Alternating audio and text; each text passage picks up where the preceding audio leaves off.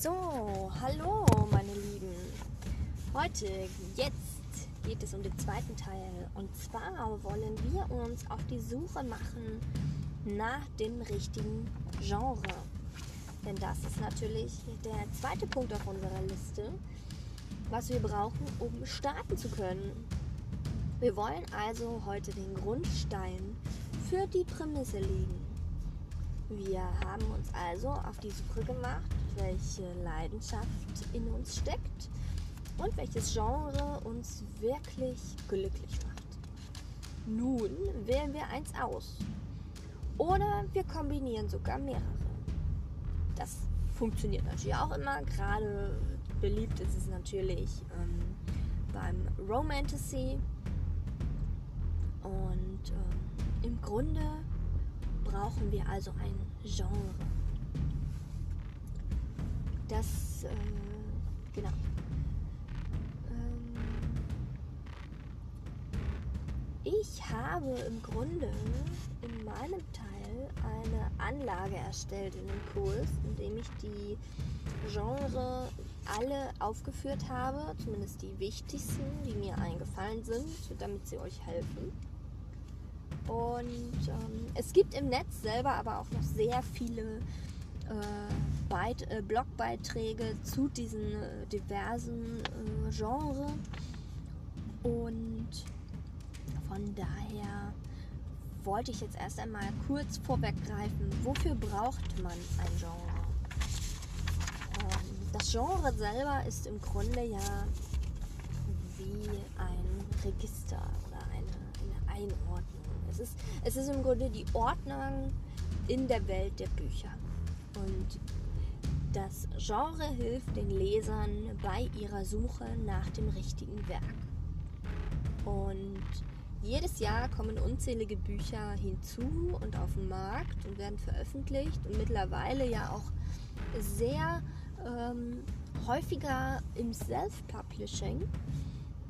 So muss also ein Ordnungssystem her, was schon lange existiert.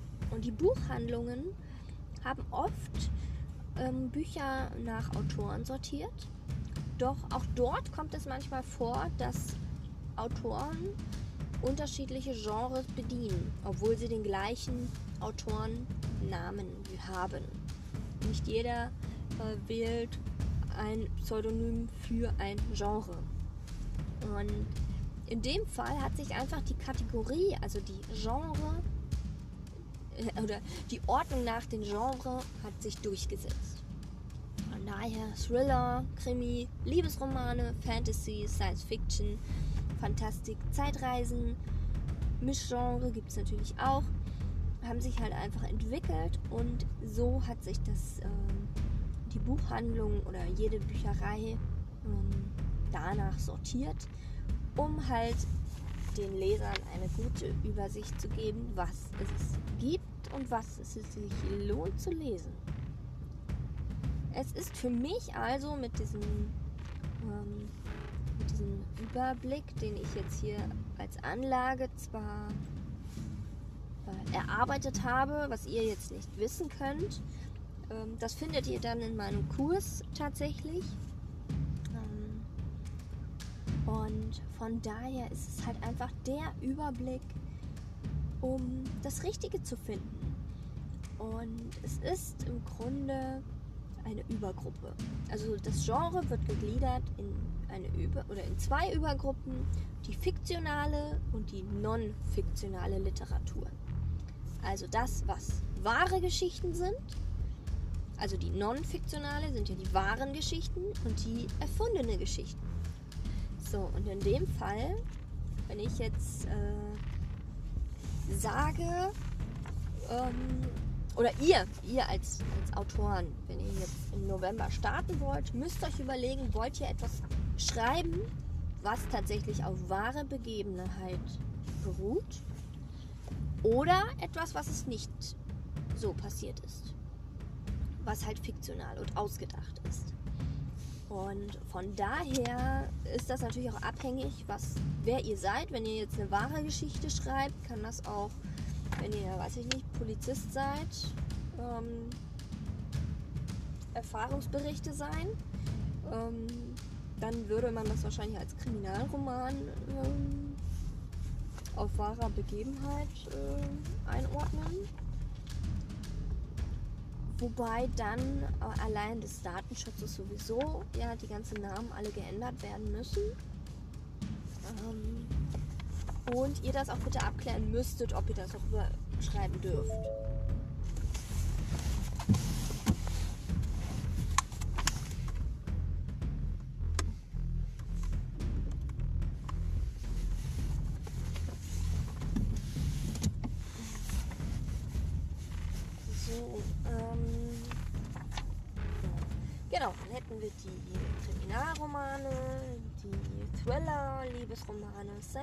Fiction, Fantasy, Horror, historische Gesellschaftsromane, Zeitromane, Entwicklungsromane, Familienromane, Reiseromane, Abenteuerromane. Und non-fiktionale Literatur wären dann in diesem Fall halt Sachbücher, Fachbücher, Ratgeber, Reiseliteratur, also im Grunde Berichte zu euren Urlauben, Biografien oder Memoiren. Äh, natürlich gibt es auch immer einen Mix dieser Genres und selbst fiktional und non-fiktional könnte man theoretisch auch mischen, aber dann ist es ja eine Fiktion.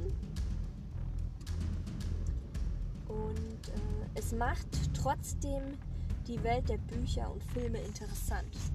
Es gibt zum Beispiel mal eine Geschichte, die schreibt im Moment ein Autor. Das ist eine Biografie über das Mädchen im roten Mantel. Und zwar speziell betrifft es das Mädchen im roten Mantel, welches in Schindlers Liste vorgekommen ist. Was mit diesem Mädchen passiert ist. Denn das ist. Ne? Das ist natürlich auch fiktional, aber vielleicht ein Thema, was euch interessieren könnte, muss es nicht. Das bleibt ganz euch überlassen. Da setzt ihr euch einfach mal in Ruhe hin und schaut euch an, wo es, hin, wo es euch hintreibt. Und von daher freue ich mich auf jeden Fall, wenn wir weitermachen können. So,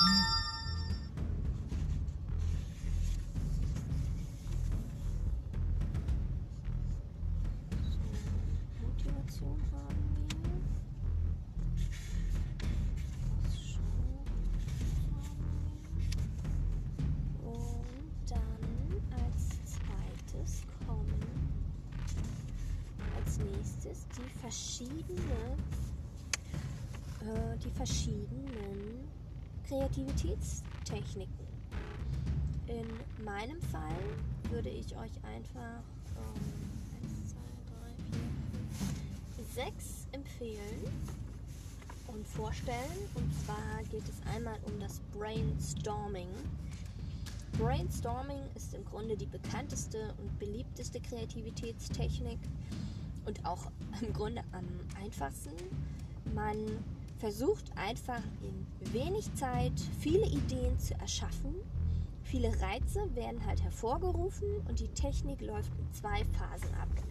Die Ideenphase ist ähm, oder beträgt dann ungefähr 15 bis 20 Minuten und die spätere Bewertungsphase 30 bis 40 Minuten.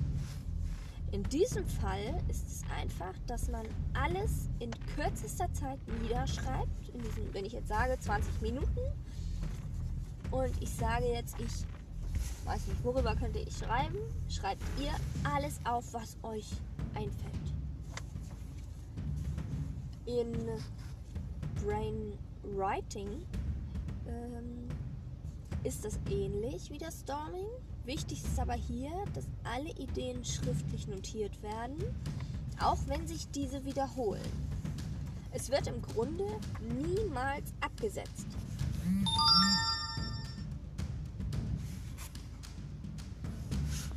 Und ähm, genau. Also es ist im Grunde ähnlich. Es ist halt ähm, weniger strukturiert, glaube ich. Ähm, dann haben wir die Methode 635. Da schreibt man eine Frage in die Mitte und später werden drei Lösungsvorschläge hinzugefügt. Und diese Methode nutzt, äh, gibt man dann, je nachdem wie viele Teilnehmer es sind, weiter. Und der fügt sozusagen seine, seine Ideen dazu. Wenn man alleine ist, klappt das schlecht. Man kann es aber zeitversetzt machen. Du kannst das, äh, wenn du jetzt eine Zeit von, weiß ich nicht, zwei Stunden dazwischen hast, kannst du dann einfach nochmal anfangen. So, und machst dann weiter, als wärst du eine neue Person. Dazu muss man natürlich so objektiv sein, dass man diesen Abstand hinbekommt. Das ist schwierig, aber nicht unmöglich. Mindmapping ist im Grunde natürlich, äh, je größer das Bogenpapier, umso besser. Ähm, die Stifte, die du dafür brauchst, müssten je, äh, unterschiedliche Farbe haben. Und am besten schreibt man sich dann ein Thema oder einen Begriff in die Mitte und kreist dieses ein. Und davon geht man dann aus, wie mit so einem ja, Linien und wie, wie so ein Baum im Grunde. Nur, dass man das äh, eigentlich wie so eine. Ähm, ja, es, es folgt dann immer ein neuer Begriff und dann assoziierst du das mit einem anderen Wort und schreibst das dazu und machst es immer weiter. Es, es verästelt sich wie so ein Baum immer weiter und du findest einfach neue Ideen. Es gibt tatsächlich auch ähm, mein Lieblings, äh, meine Lieblingskreativitätstechnik möchte ich euch unbedingt vorstellen. Das ist ähm, von Walt Disney Denkhüte und Stühle. Walt Disney nutzte diese Technik äh, sehr gerne für seine kreativen Prozesse und hat tatsächlich unterschiedliche Plätze gewählt. In diesem Fall brauchst du halt einfach Papier und Schreibzeug. Und in dem Fall Hüte. Das können einfach verschiedene Hüte sein. Und wir brauchen einmal den Realist, den Träumer, die. Was haben wir denn hier noch? Moment.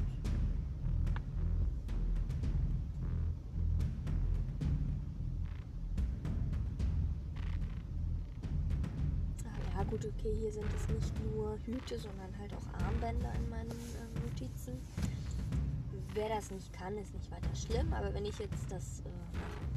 Also wir haben einmal die Tatsachen, die Intuition, alles, was äh, die Kritik ist, was Bedenken ist, alles, was leuchtend und, und schön ist. Wachstum und Vegetation ist im Grunde das, was halt ähm, später das, äh, ja, im Grunde wäre es dann die Überarbeitung. Die Vogelperspektive wäre später zum Schluss, dass man dann einmal sich hinsetzt und äh, in diese Rollen einfach reinschlüpft.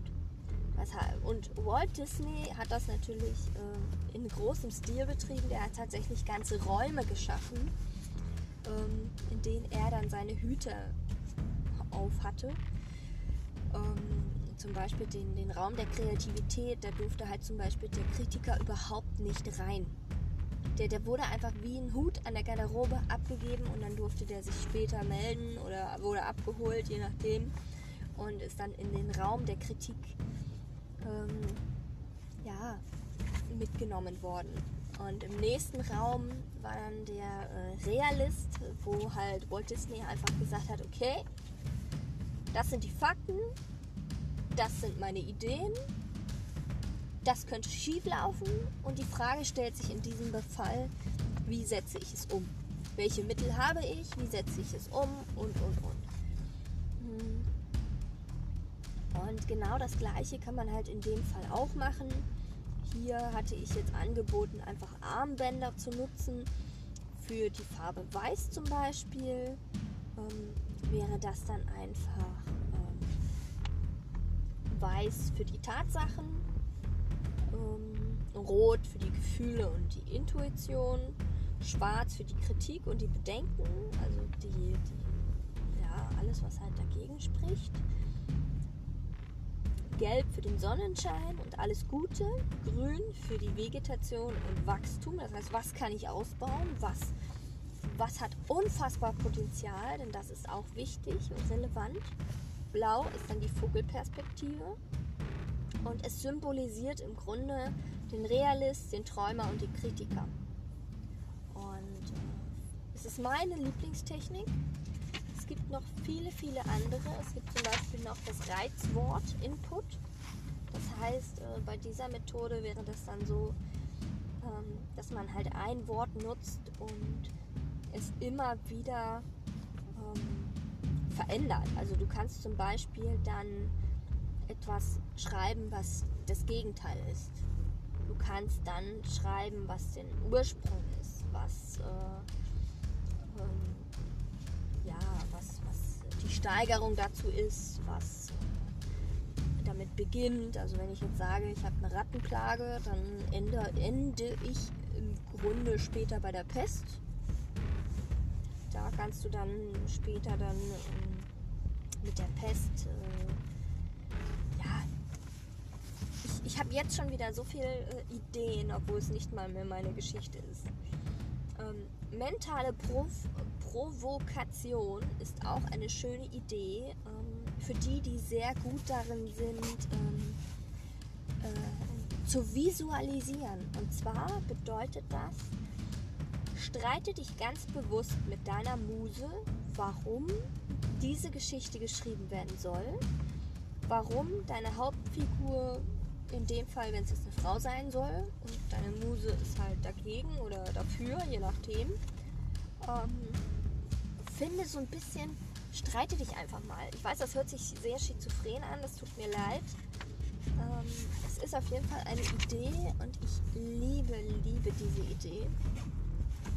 Und ich finde einfach, es ist eine schöne Idee, um das auszuprobieren, damit ihr auf Ideen kommt und euch ein Genre, ja, dafür, äh, mit dem Genre warm werdet und es schließlich auch äh, wählen könnt.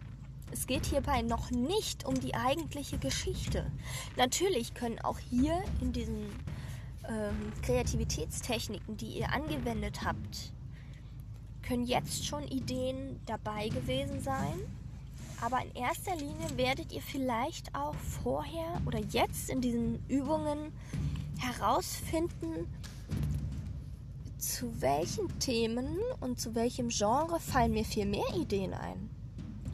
Und das ist manchmal schon so ein Einheitspunkt, dass vielleicht Krimi euch besser zusagt als Liebesgeschichten, weil ihr Kitsch vielleicht nicht mögt oder wie auch immer. Aber fühlt euch ermutigt, auch mal über euren Schatten zu springen und mal etwas anderes zu schreiben. Ihr könntet natürlich auch einfach die Liebesgeschichte. Ich, ich, kann mich noch super daran erinnern, dass wir in der Schule zum Beispiel die Liebe zwischen Möbelstücken hatten. Der Fußboden, der sich in die Decke verliebt hat. Also die die Decke, die das über uns, die Decke. und ähm, wie, der, wie der Fußboden, das, das kleine Laminat, dieses äh, oder was auch immer, wenn es dann dieses, dieses abgefratzte Linoleum aus der Schule war, was sich dann in die, in die, wie heißen die noch, diese Deckenpanelen mit den Löchern drin, die in den ganzen Schulgebäuden verbaut worden sind. Ähm, ähm, und äh, die sich dann gegenseitig irgendwie Liebesgeständnisse zugestanden haben. Das reicht nicht für einen Roman, auf gar keinen Fall. Ne? Aber ähm, wer weiß, vielleicht wird daraus auch eine schöne Kindergeschichte über die Hindernisse von 3,50 Meter, die zwischen einem liegen und was alles in diesem Klassenzimmer passiert.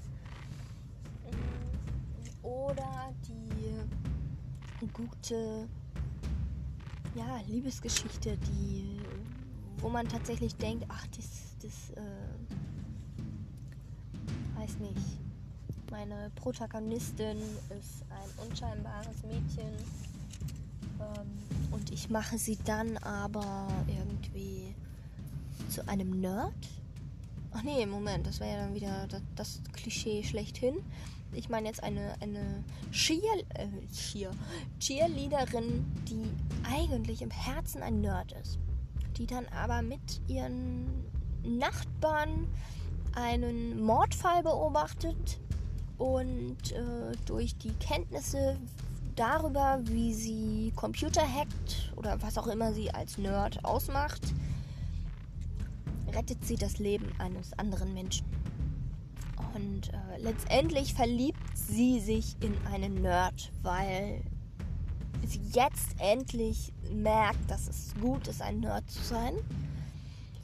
Und sich immer nur versteckt hat in, hinter diesem Cheerleading-Dasein, weil sie das nicht zugeben möchte, dass sie schlau ist oder wie auch immer. Und heimlich macht sie dann in ihren Zimmern irgendwelche komischen Computerdinger. Was auch immer, ich weiß es nicht. Hm. Ja. Äh, oder ein, ein, ein Mädchen, das halt. Äh, oder ein, ein, Junge, der ein fotografisches Gedächtnis hat.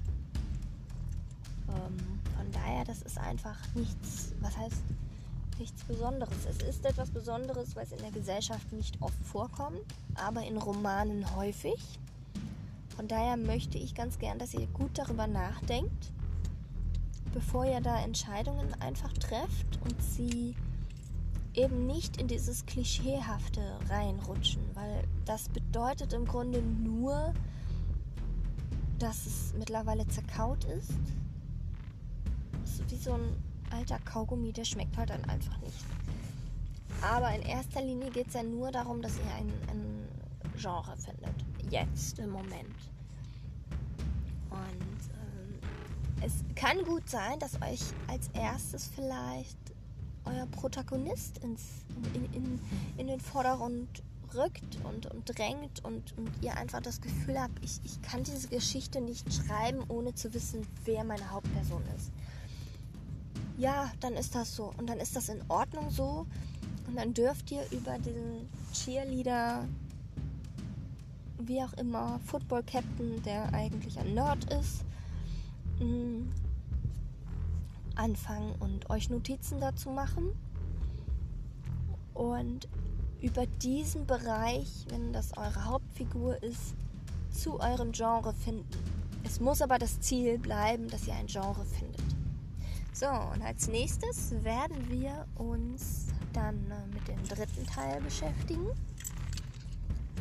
und wollen uns dann nicht nur um die Ideen kümmern, sondern um die Figuren. Um wie entwickle ich Figuren. Und äh, ich wünsche euch auf jeden Fall viel Spaß und einen, einen schönen Tag und kommt gut in die Woche herein. Herzliche Grüße, wir sehen uns dann. Oder hören. Wir hören uns. Ich denke mal, wir sehen uns. Nein, wir hören uns. Ich freue mich auf jeden Fall. Danke, dass ihr dabei wart. Tschüss. Schreibt brillant. Seid brillant.